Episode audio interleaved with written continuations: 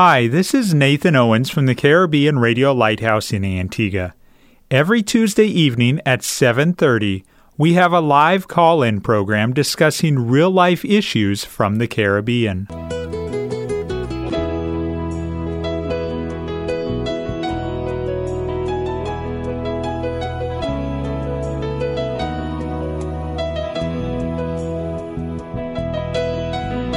Sanctify them through thy truth. Thy word is truth. You're listening to That's Truth, a live call in program with Dr. David Murphy, designed to answer your questions biblically in this confusing culture. Dr. Murphy has over 30 years of counseling and ministry experience here in the Caribbean and is ready to answer your questions according to truth Good evening and welcome to That's Truth here on the Caribbean Radio Lighthouse. I'm Nathan Owens and I'm in the studio with Pastor Dr. David Murphy. Good evening, Pastor Murphy. Oh, good evening, well, Nathan. This evening, for our topic, we're going to continue where we left off last week and discussing the topic of pornography. Pastor, as I was doing further reading today and throughout the last week, and looking at more up to date statistics on pornography and pornography use, I am becoming more and more convinced that pornography plays a major role in the downward spiral of society as a whole. Now, before you turn off the radio, and let me encourage you that Things that are shared tonight will not only allow you to fight the temptation of pornography, but will also allow you to help your friends fight against this life dominating, life destroying temptation of pornography. Pastor Murphy, we have a question that has come in from the UK via WhatsApp. The question is I know pornography is not a healthy act, but wouldn't you say that a person who commits this act is a very dishonest one and is just deceiving him or herself and the others with the list of the flesh. I think the person meant the lust of the flesh. Uh, I I would agree with what the person is saying because all sin is deception, and there's no question that uh, because pornography is so private and so available, and nobody really seems to, to know exactly who is engaged in pornography. I think that person um, must have a guilt complex. As long as that person has the Holy Spirit indwelling them, they are aware of the Word of God, um, it is almost impossible that a person would not under, come under conviction that what they're doing is absolutely wrong. As a matter of fact, the reason why they're doing it in secret and private generally um, um, augurs the fact that they're actually aware that this is something that's wrong. And this is just one of the, the, the um, what the Bible calls the works of the flesh.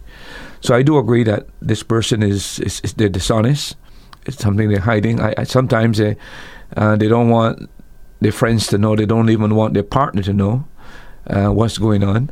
But I agree that it's, it's, a deceptive form of uh, sin of the flesh, and it's a dishonest form of practicing illicit adultery um, without allowing the partner to know that. Let me just make one other comment.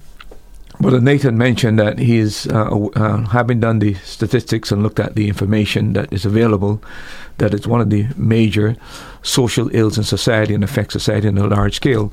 I am of the opinion that's the major problem in the modern church. Um, I think this is eating out the heart of the church. Um, I think it is 40% of the pastors that were, a survey was done, admitted to the fact that they view uh, pornography. Now, if the pastors are watching pornography, you can very well imagine what's going on in the pew. So imagine the God in heaven sitting on his throne, a holy God, looking down on planet Earth and seeing this pervasive form of adultery uh, being embraced not only by pastors but by the common person in the pulpit. Um, uh, this gives you an idea, uh, somewhat, of why there is no revival, why there's no power in the church. There's a lot of this kind of evil secretly going on, being practiced in the homes uh, by uh, pastors, by lay people, and God is grieved, the Holy Spirit is grieved, and he has withdrawn his presence and withdrawn his power. And we are all wondering, uh, as I do sometimes, why is so much preaching being done? Why is so much work being done, but yet so little fruit, so little results? I am of the opinion that a lot of it um, relates to this whole problem of pornography that is so pervasive within the church, especially I would say as well among the young people. And um, uh, what might, might shock you that married men are, uh, in terms of the adult population, there are the main culprits in this regard. Uh, and I think this is a real problem, not only in society, I think it's a problem in the church. Here's some up to date statistics. I don't know if you're familiar with the Barna Research Group. Yes, I am. And they did, in the last uh, five or six years, they did a study among 432 pastors and 338 youth pastors in the United States. They found that 57% of the pastors and 64% of the youth pastors surveyed had succumbed to pornography, either currently or in the past. And that is according to CBN News and the Barna Research Group. Uh, very sobering statistics. Yeah, it's interesting when you read the book of Second Peter. It, it talks about um, the false teachers entering the church, and one of the major planks that they use within the church is to deceive people sexually uh, Peter is very, very strong in that regard. And I, I really think that we're in the final phase. This is the terminal generation. And I think the church has found itself in, in a, a real moral dilemma where it needs to speak authentically to the world, but there is so much of the same corruption within the church. Uh, its voice has almost become mute. It's lost the respect of the uh, the population, generally speaking. It's a very sad situation we find ourselves in. It's it, it's interesting also in the book of Revelation that in each case he addresses seven churches, but he only has one message for the churches that's to repent. Now we generally speak repentance to the person who is not saved, but read our Lord's um, final message to the churches, and you'll find that again he says to them, "Repent, repent, repent." He could see where the church was headed, and of course we're in the Laodicean age, which is the final phase. And uh, that church in particular, uh, read it for yourself. It's a materialistic church, but also a church that is known for its sensuality and its evil. What do you think of this statistic, Pastor? This is again from the Barna Research Group. 29% of born again adults in the United States feel it is morally acceptable to view movies with explicit sexual behavior. What has happened, and I think uh, we have now reached a stage in society where we become totally desensitized. The media has been working uh, tireless, uh, tirelessly um, to wear down our resistance to, um, to pornography, to illicit sex act, etc. They've been gradually introducing it in phases. They, when we first see um, anything that was explicit, we were shocked. But then they kept pushing it, and it came in movies that we would generally like. So even though we might not watch a pornographic movie, we might want to watch a, um, a detective, we might want to watch a war, and they make sure that that comes into it. So rather than uh, not view the movie, we are just saying, well, it's just a small part of it. But what we haven't realized that the more we expose um, to this salacious stuff, and uh, it is gradually wearing down our sensitivity to the point where we no longer feel the the the the, uh, the, the pinch of conscience any longer. Uh, so it's been a systematic attempt to wear us down, and they've been very very successful. Mainly because we have now entered the entertainment phase where everything is about entertainment. And um, we have not been judicious in the use of our time. We've not been careful uh, in managing uh, uh, what we watch. And um, t- let me use another example. Take cuss words. Yeah. I remember the first time I heard one, um, I was shocked that it would be allowed on on on, on uh, television. But now uh, there's certain actors, by the way, I would never watch uh, because they seem to want to. Um,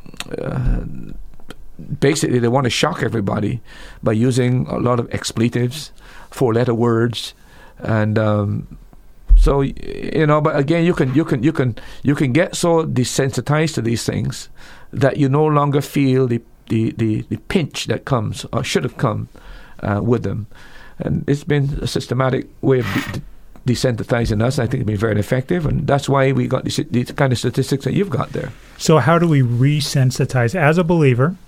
who has begun. I think if we were are all honest, to some degree, we've all become desensitized.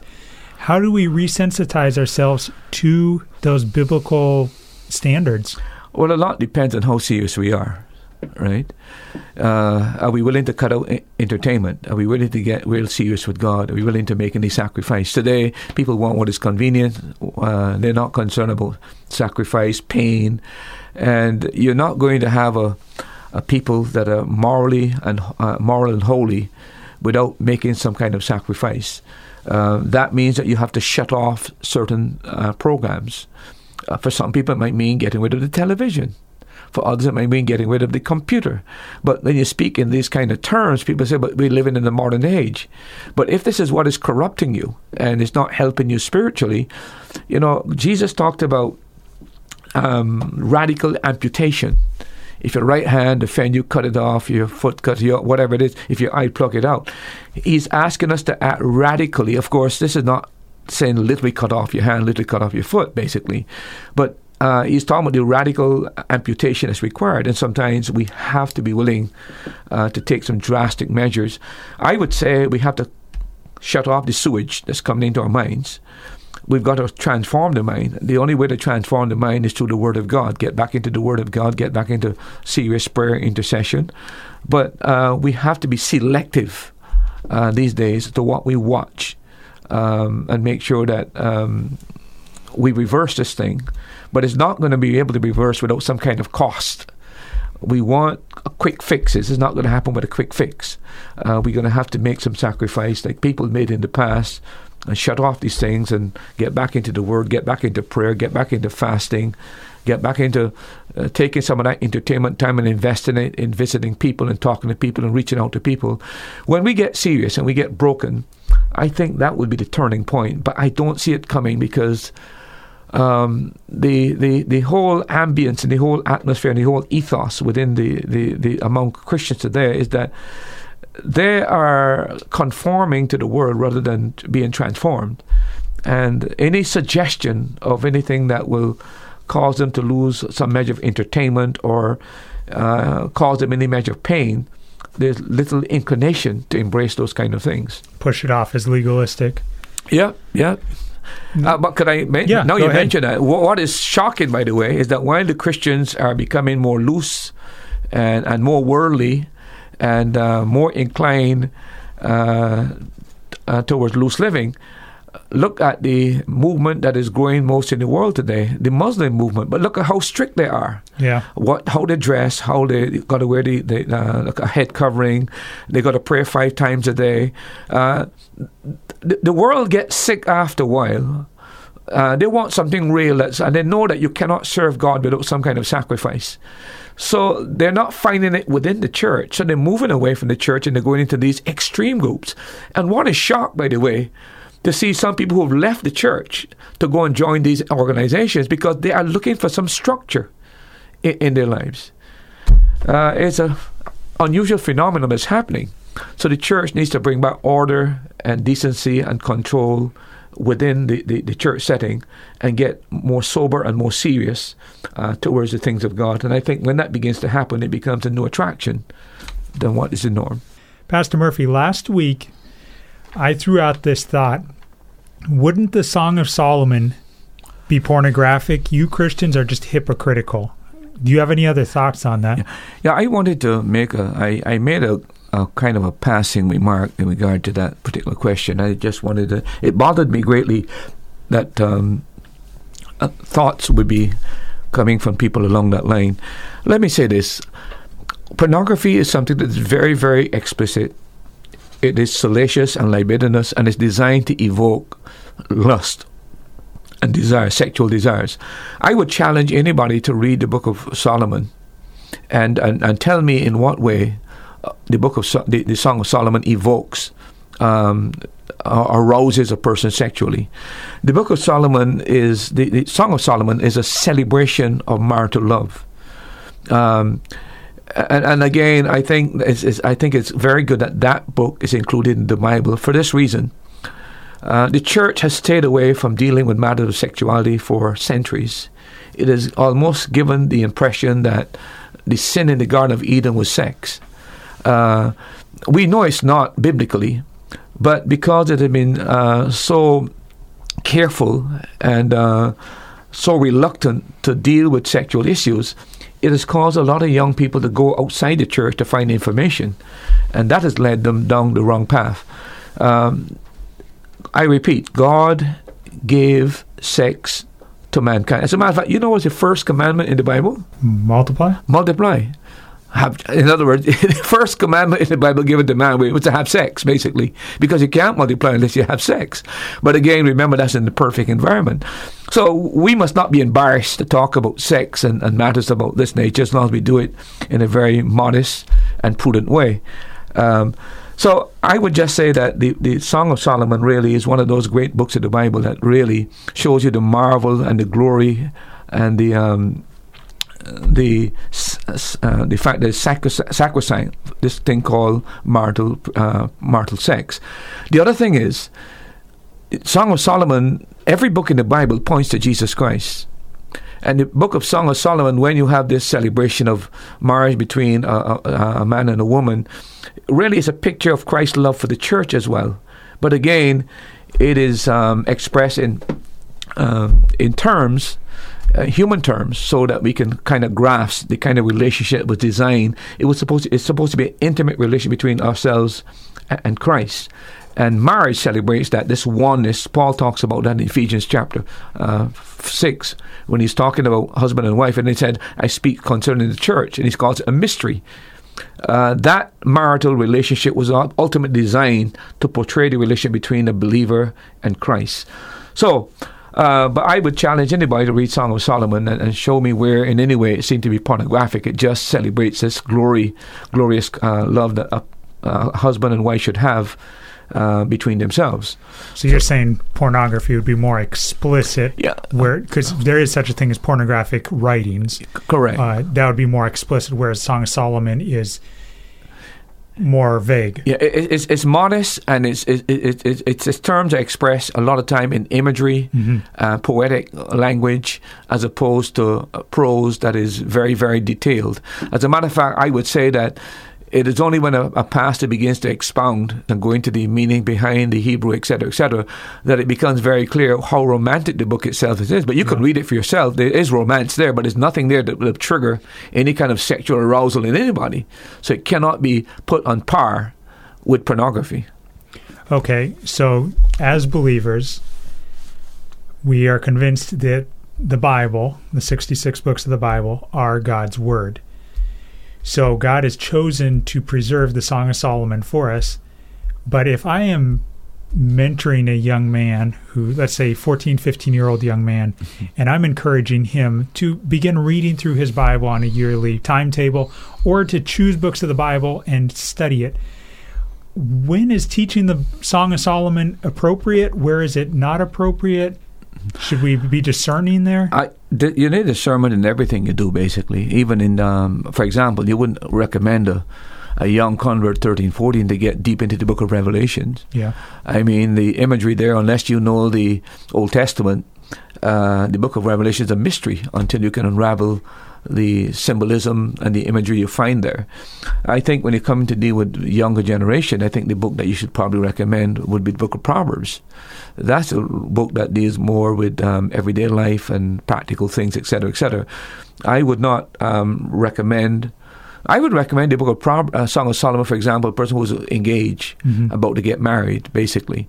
But again, if you read the book itself, I, I think if any young person were to read the book, even 14, I don't think that they will be able to decipher uh, the kind of language that is used there. I mean, it is true that it talks about, you know, um, her breasts are like grapes, etc., etc. Mm-hmm. But again, I, I mean, if I was a young person, I read that book. I, I don't see any attract. I don't see anything there that would cause me to to lust. Basically, is it overstepping a bounds to discourage someone from reading the Song of Solomon? Would you, is it ever appropriate to discourage someone from reading a book of the Bible? Maybe that's the loaded question.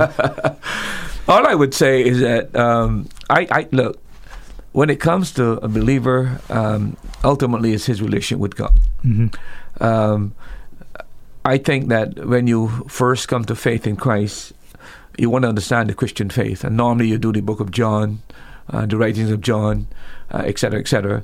Uh, generally speaking, most people who are uh, young converts, you bring them into the New Testament because the Old Testament, some of them can't grasp a lot of the principles in the Old Testament. Um, but I would not, I personally would not recommend uh, a 14 year old boy to, to do that.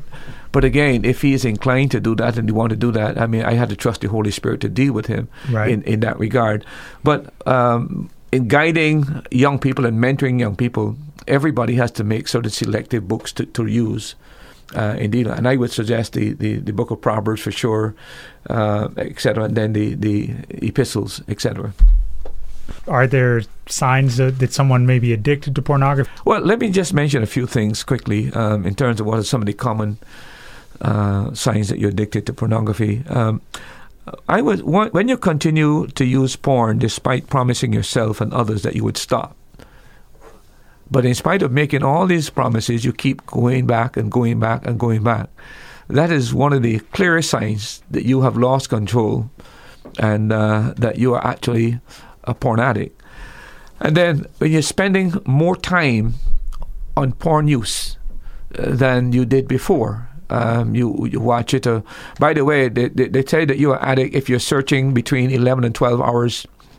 Uh, uh, I think it's per week. Um, yes, per week. If you're if you're on porn 11 to 12 hours per week, that by definition, psychologists say that you are addicted. So that would be one of the measures that you can use. Uh, another one is if you need to increase the intensity of the type of sexual content that you view. So you started watching um, soft porn. Now you need something heavier and heavier and deeper and deeper. You need uh, um, sadomasochistic sex, um, sex to, to, to stimulate you. So it's getting worse. You you want something more, something more, something more extreme. That's a sign as well. And then um, when you have to lie about it the cover up nature and the extent of your porn, uh, when lying it becomes natural that if somebody asks you about it, you just um, respond, "No, I'm not," but you know that you're deliberately doing. So if lying has become a habit, uh, that's another sign. And then when you get angry or irritable, if somebody asks you, "Have you stopped watching porn?" And now it irritates you that people would, would come with those kind of questions. And then another thing is when you lose interest in the sexual relationship with your spouse or your partner um, when that begins to happen, that that is a clear sign that really, in truth and fact, that you really you would prefer to watch it than to actually be engaged with your partner. And then uh, feeling alone and detached from others and withdrawing yourself because you find comfort now in uh, in the um, pornography. And then when you start using drugs and alcohol in conjunction with porn because of the guilt complex you have and the isolation that has driven a wedge between you and your partner, now you find comfort in your loneliness, and now you've got a lonely body, you use, you, you use drugs. And then the other thing I would say is when you begin to objectify strangers. In other words, when you meet a woman, all you see is her body parts. You don't see her as a person. You don't see her as a, a, a daughter or a mother or a wife. She's just objects. Object, basically. Yeah. If those are nine things that if you were to just take those collective items together, uh, you can write over your name or under your heading, addicted.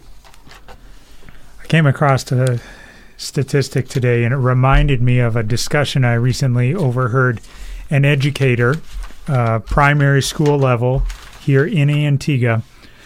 This educator was saying that sharing some accounts of seven and eight year old school children coming to school with pornographic material and being asked, Where did you get that?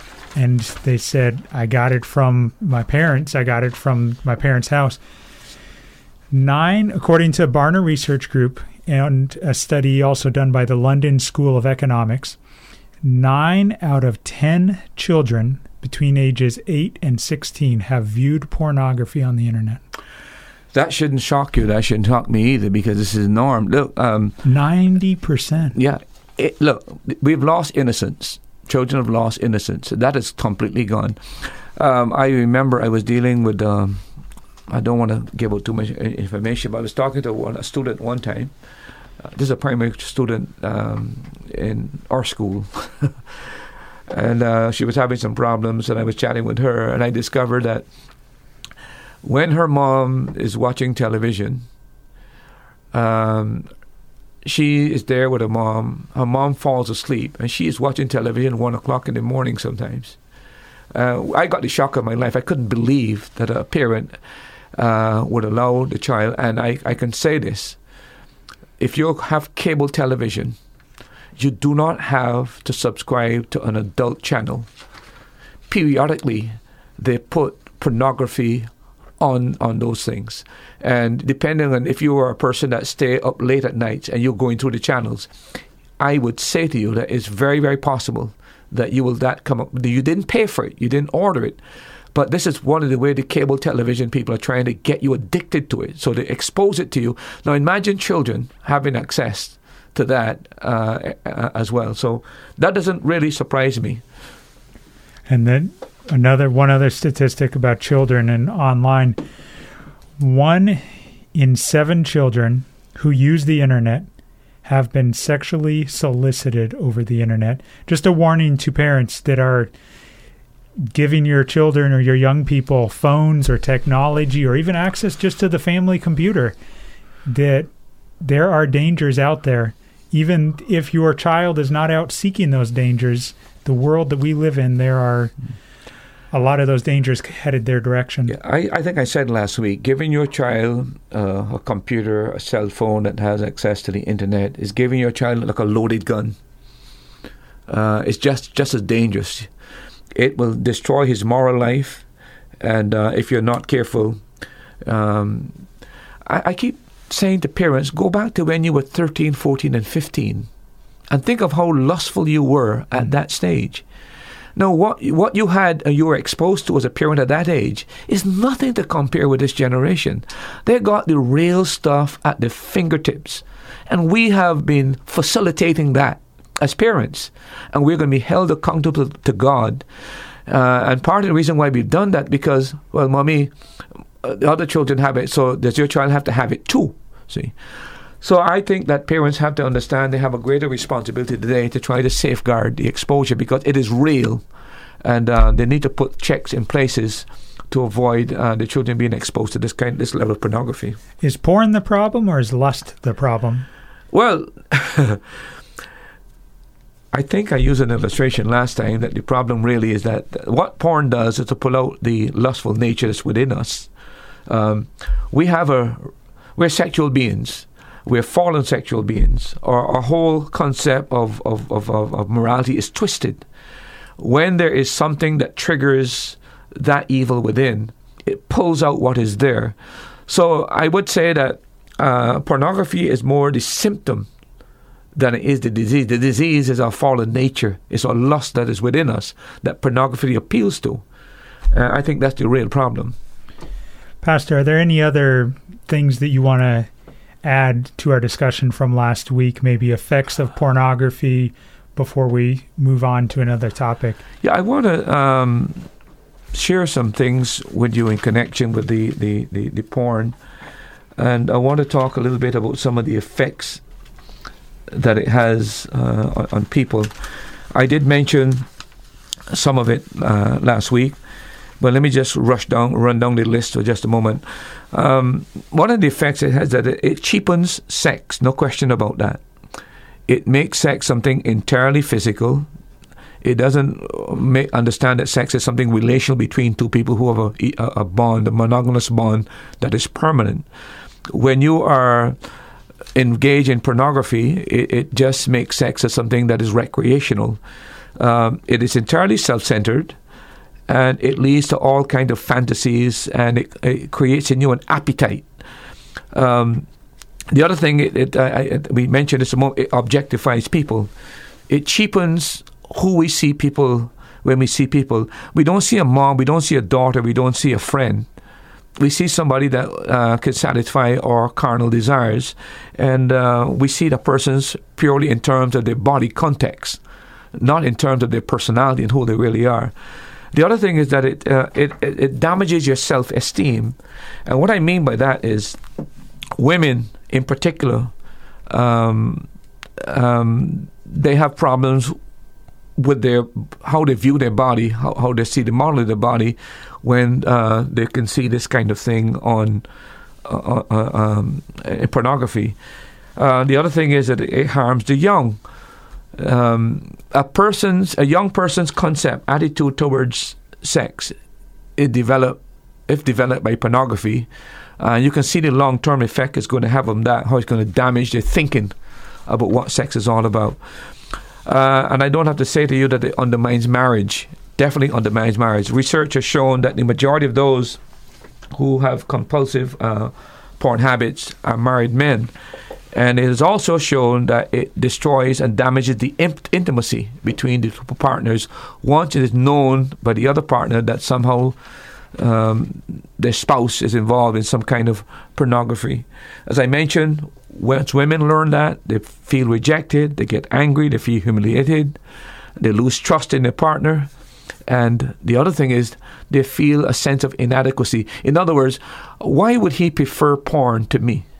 What does the person who is performing there acting out? What does that person have that I don't have? So, and and then, um, as I mentioned last time, it's one of the key factors in early impotence. Uh, erectile dysfunction, uh, I mentioned, is rapidly increasing. And part of the reason for that is the exposure to pornography. You need something more um, salacious, more rabid, something more extreme now to stimulate. Normal sex is no longer normal. Uh, and that in itself causes people to lose interest, and that uh, affects the marital relationship and the, and the married life. From a biblical worldview, what should our view be of sexuality? Well, if you want to um, look at it from the biblical point of view, let me give you a perspective, the perspective um, of how Bible views sexuality. First thing is that let's face that God made human beings sexual beings. Uh, we didn't invent it. Man didn't invent it. This is something that how we were created. is in our very nature. That's why a man feels attracted to a woman and a woman feels attracted to a man. God in His design uh, imprinted in man uh, this sexual desire. And then not only is man, uh, human beings, sexual beings, but sex, remember, is an invention of God. It is something that is sacred and, and sacrosanct, something that God has made uh, to bond two people together. Thirdly, God has restricted sex within a monogamous hetero, uh, jet, uh, heterosexual marriage. We know that. Fourthly, the entrance of sin into this world distorted uh, the sexual act, and now we have abuse and we have the misuse of sex. You find that in Romans chapter 1, um, verse 24 to 25. Uh, generally, the Bible maintains that there should be modesty towards human sexuality. Pastor, let me interrupt you for just Sure. a minute. We've got a caller on the line from Antigua. Go ahead. Good night, Pastor Murphy. Good night, sir. Good night to uh, your host and to the listeners. Good, good evening. Pastor Murphy, I've been listening to you for the past few weeks, right? And I made a contribution some weeks ago, and um, I'm, I'm, I'm telling people to listen to you on Tuesday night, okay? Thank you. Because what I find in you and what I believe, right, that you're really bring, bringing biblical explanation and perspective to the people, right? I believe you have a good enough understanding and explaining the scripture, right? You see this thing about pornography tonight? I just hope when they replay it on Thursday night, right, that a lot of people listen. Those who didn't hear it tonight, okay? I hope a lot of them listen. Because as far as I'm concerned, Pastor Murphy, you're spot on tonight, Pastor Murphy, with the thing about por- pornography, right? Now, when you come to Romans chapter 1, when you hear people saying that um, God destroyed Sodom and Gomorrah because of um, the sin of homosexuality, right? I usually tell people read the entire text because homosexuality was prevalent, yes, but there is a slew of sins. God, God said because of those things, why He destroyed Sodom and Gomorrah. So if they're going to just take out homosexuality or lesbianism, right, mm-hmm. and say God destroyed Sodom and Gomorrah because of that, they're going to be very wrong. Okay? Mm-hmm. There's a whole slew of sins within that same Romans chapter 1 that just those who do these things, God gave up some of them to reprobate mind. Okay? Finally, Pastor Murphy, remember um, um King Solomon, right? Remember why God um and him fell out, right? Even though God allowed him to have many wives, because he went outside the rule of God and married to goddesses, like one goddess named Ashtoreth. one of the children of Israel. So the sexual sin spread wide and broad. And what I realize is this, Pastor Murphy, you see the sexual sin, fornication, adultery, and so on, I can write a book about it, I've done that.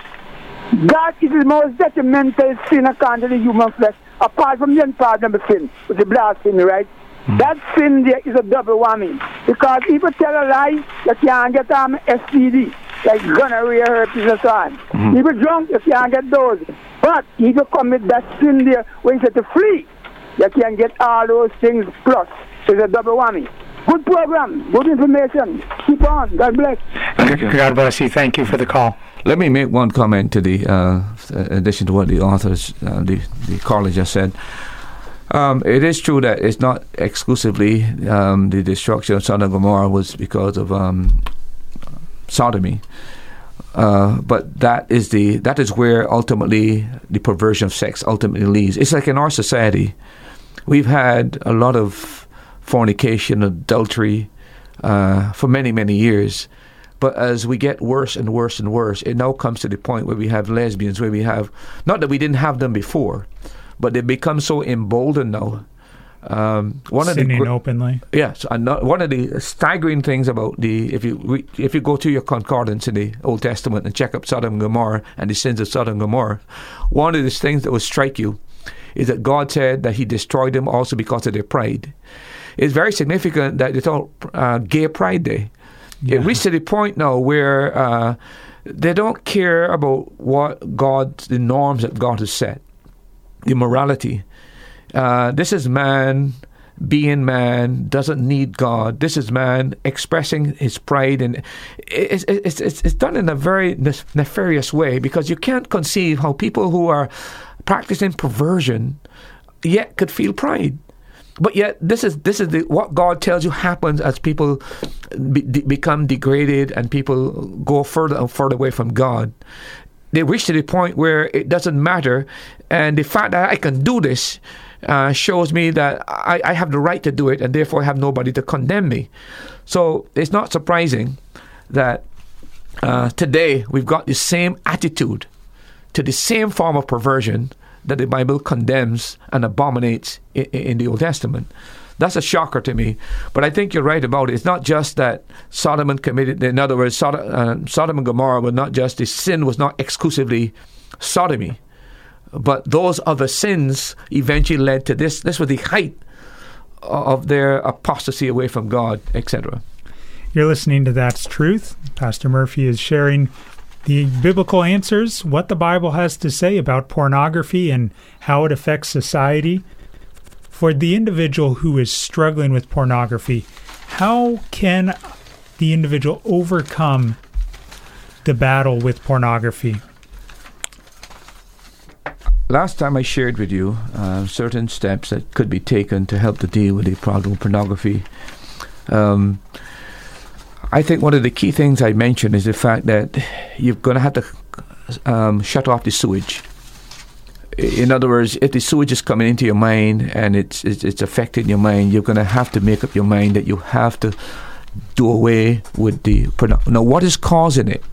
What is what is your what's the instrument that is the main means of exposing you to pornography? Is it your cell phone? Is it your computer? Is it the smutty books that you're reading? Uh, I, I don't. Is it the is it the cable television? I am not too sure where this sewage is coming into your mind. But I'm saying to you, you can never hope to move away from your problem uh, of addiction to this matter unless you are prepared to take that drastic step of, of cutting off the sewage and, and, and turning off the spigot. The other thing is this: your mind has now been um, it has now been ingrained in your mind uh, this thing been bombarding your mind for such a considerable length of time that your mind needs transformation. The only thing that can transform your mind is the Word of God. So you're going to have to have a daily diet of God's Word. So you're cutting off the sewage, and now you're trying to rebuild patterns in your mind and rebuild order in your mind, and it takes the Word of God to do that. Now, of course, you're going to have prayer because you, you, you can't be consistent in reading the scriptures and dealing with a problem of this nature without having uh, your prayer life in order as well. You have to put that in order, and then you need you need um, a person to, that you can hold you accountable. Uh, an accountability partner. You need somebody you, you can trust. That somebody you can download with and say, "Listen, I'm, I'm struggling. I need help." But you need somebody that you can that w- would not in any way um, share the private information you've given with somebody else. They must be able to hold confidence.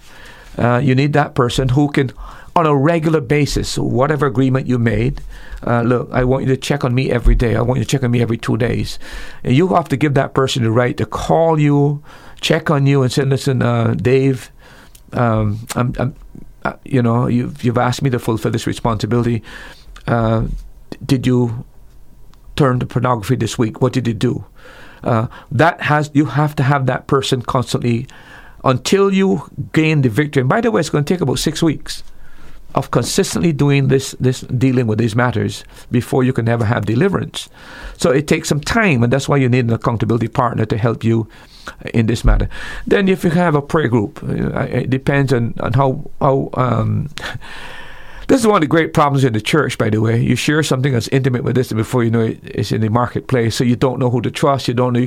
You're struggling with something. You need help. You need you need a um, you need a group of people to pray for you but you, are afraid of downloading this because it might become public knowledge. It's unfortunate that we have those kind of situations, but I know they're very, very real in the church. But if you could have a, a few people praying for you, maybe even not being specific, you've got a, a, a problem, an addiction, whatever it is, and would you make me uh, a target of prayer, regular prayer, etc., etc. Um, I, I think those basic things uh, would assist you. And then if you got your, your, your pastor that you can go in and you can talk to, uh, if your wife, if you're married and she's a godly woman, um, and you could share this problem with her and lean on her shoulder to ask you to help you and wean you through this process, um, that would be a great asset uh, as well, in, in, in as far as this is concerned. I think those five things, if you put those into operation, would help you in this regard. But listen, you are going to probably trip again. You're going to have to repent and go back to the Lord until you gain the victory. This thing is not going to happen um, by any snap of the finger. There are people who are delivered immediately from, from things like smoking, alcohol when they get saved. There are other people who struggle. It's a mystery why some are so easily delivered and others have to struggle through the whole process. So you're saying don't read spiritual your level of spirituality into whether you continue to struggle with no, yeah. you. As a matter of fact, the fact that you're struggling is one of the greatest signs that God is working in your life. To be very honest with you, uh, the, the the desire to break this habit is there. Clearly, the Lord is working in your life, but you can't measure people's success and the rate of their success.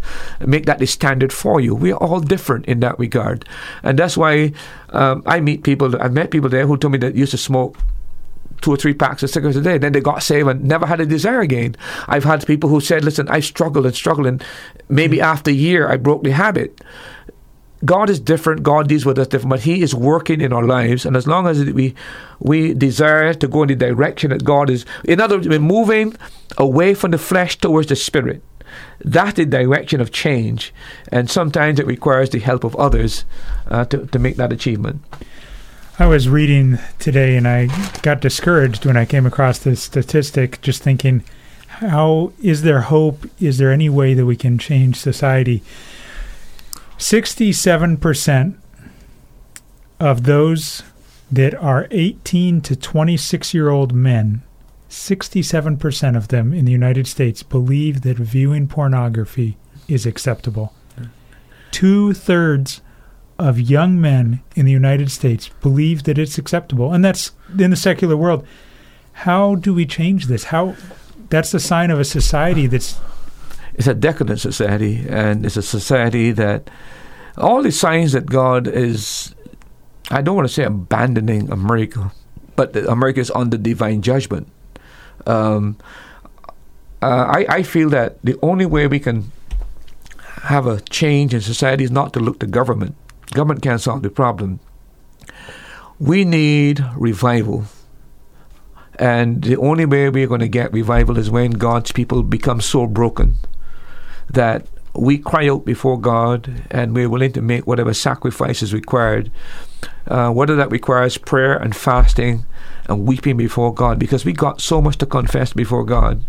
Uh, but until we are broken and brought to the point of repentance, and the Holy Spirit who has been grieved uh, now can see that we are deeply serious about complete renovation and renewal and regeneration and revival, I don't see any hope for planet Earth outside a Holy Spirit revival. Remember that America was saved from the French Revolution, the same kind of catastrophe of the French Revolution, because of the Wesleys and the revival that they brought along with uh, Whitefield. America itself has been through revival under the Wesleys and Whitefield and um, Jonathan Edwards. Uh, every time there has been a, a, revival in whether it be Wales or whether it be Scotland, whether it be America, whatever it is, there has been a transformation in the moral life of the people. That is the answer to the problem. Today, we're too much dependent on looking on the government to solve these kind of problems. These are spiritual problems that the church should be in the, uh, in the vanguard of leading to this, but it requires revival, brokenness, repentance, and uh, calling upon God to visit us again with His Holy Spirit. We have a caller on the line calling from Nevis. Go ahead. Yes, good evening. Good evening. Yeah, I I've heard of a, situation where in church, in church setting, there are male who take pictures of their sexual organ and send it to sisters in the church. I want to know if that's pornography. Of course it is. of course it is. It is designed to stimulate sexual interest and to arouse um, sexuality. So clearly, uh, by the way, I, I find it difficult to believe that that could happen within the church. I hope your church disciplines those people, and I don't think people like that really belong to the church. Well, it's not my church, but I've heard of it in another church. Okay. Where, where this goes on. Yeah, but that would be porn for sure. It's like I exposing my body and putting on the internet for people to view it. What am what am I doing that for? Uh, I'm trying to get women interested in me, in my body, etc., etc. So that is porn for sure. Yeah. Thank you for that call uh, from gentleman from Nevis. Uh, 64% of men in the U.S. admit to viewing pornography at least monthly, with the number of Christian men nearly equaling that average. That gives you an idea of the state of the church. The church and this world are basically on the same moral level. And that's the dilemma we find ourselves. And let me say why it is happening. A lot of the preaching in our churches globally uh, they're not expository preaching dealing with, with biblical issues. The church has now reached the point where the whole thing is about entertainment. Uh, it's about numbers. It's about building mega, mega churches, giving the people what they want. And I would like to make one other thing. I'm not trying to support now the, the Seventh day Adventists, uh, et cetera, et cetera, because I don't believe that a person is saved by keeping the law. But I think we need to start again preaching law remember that you can only know sin by the law. Uh, the Bible makes that quite clear. You can only know guilt by the law. If you check all the great evangelists of the past, you will find that part of their series of messages is that they preach on uh, having no other God. They preach on no should not steal. In other words, they brought the moral law upon the conscience of the congregation and that brought about transformation. We can never change this generation by just preaching uh, a message of love. We've got to understand that they will not know what sin is, will never feel the sense of guilt, and never feel the need of Christ until they understand that by breaking the law of God, they're under condemnation. And I think in a lot of our churches, we've gotten away from that and consequently, we are in the moral state that we're in. We're in a terrible dilemma, and only God can rescue us. Have a WhatsApp that came in from Antigua, and we've got about a minute left in the program. I heard a Christian who is currently married say that he uses a book for sexual positions to spice up his sexual experience with his wife. What would you say to that, Pastor? I look. The Bible says the marriage bed is undefiled. I don't. I don't know what um, book the guy is reading, etc., etc. But if he is watching the book for sure, and they're positioned in the book. That is porn. So he's using porn in order to um, get a greater stimulation within his marital relationship. Uh, I I would say to you that. Uh, let me say to wives, when you see your husband is trying to introduce something that is not customary, may I ask you to think deeply that he's probably on a porn trip, and you need to question him about that. Thanks for listening to That's Truth. Let's be honest, uh, a very high percentage of us, as living human beings, will at some point be tempted as a result of pornographic material that's out there in the world that we live in. Whether we go out seeking it, it's all around us in the world that we live, especially around carnival time.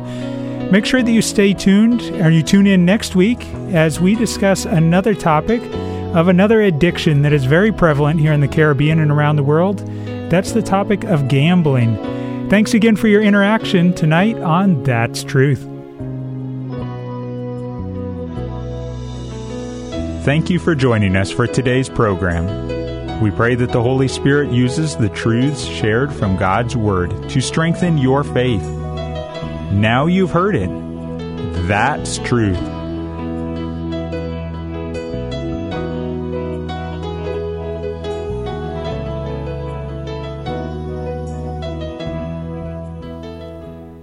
Thanks for listening. Remember, you can hear more answers to life's questions on That's Truth, Tuesday at 7:30 p.m. on the Caribbean Radio Lighthouse. If you're in Antigua, you can listen at 92.3 megahertz FM.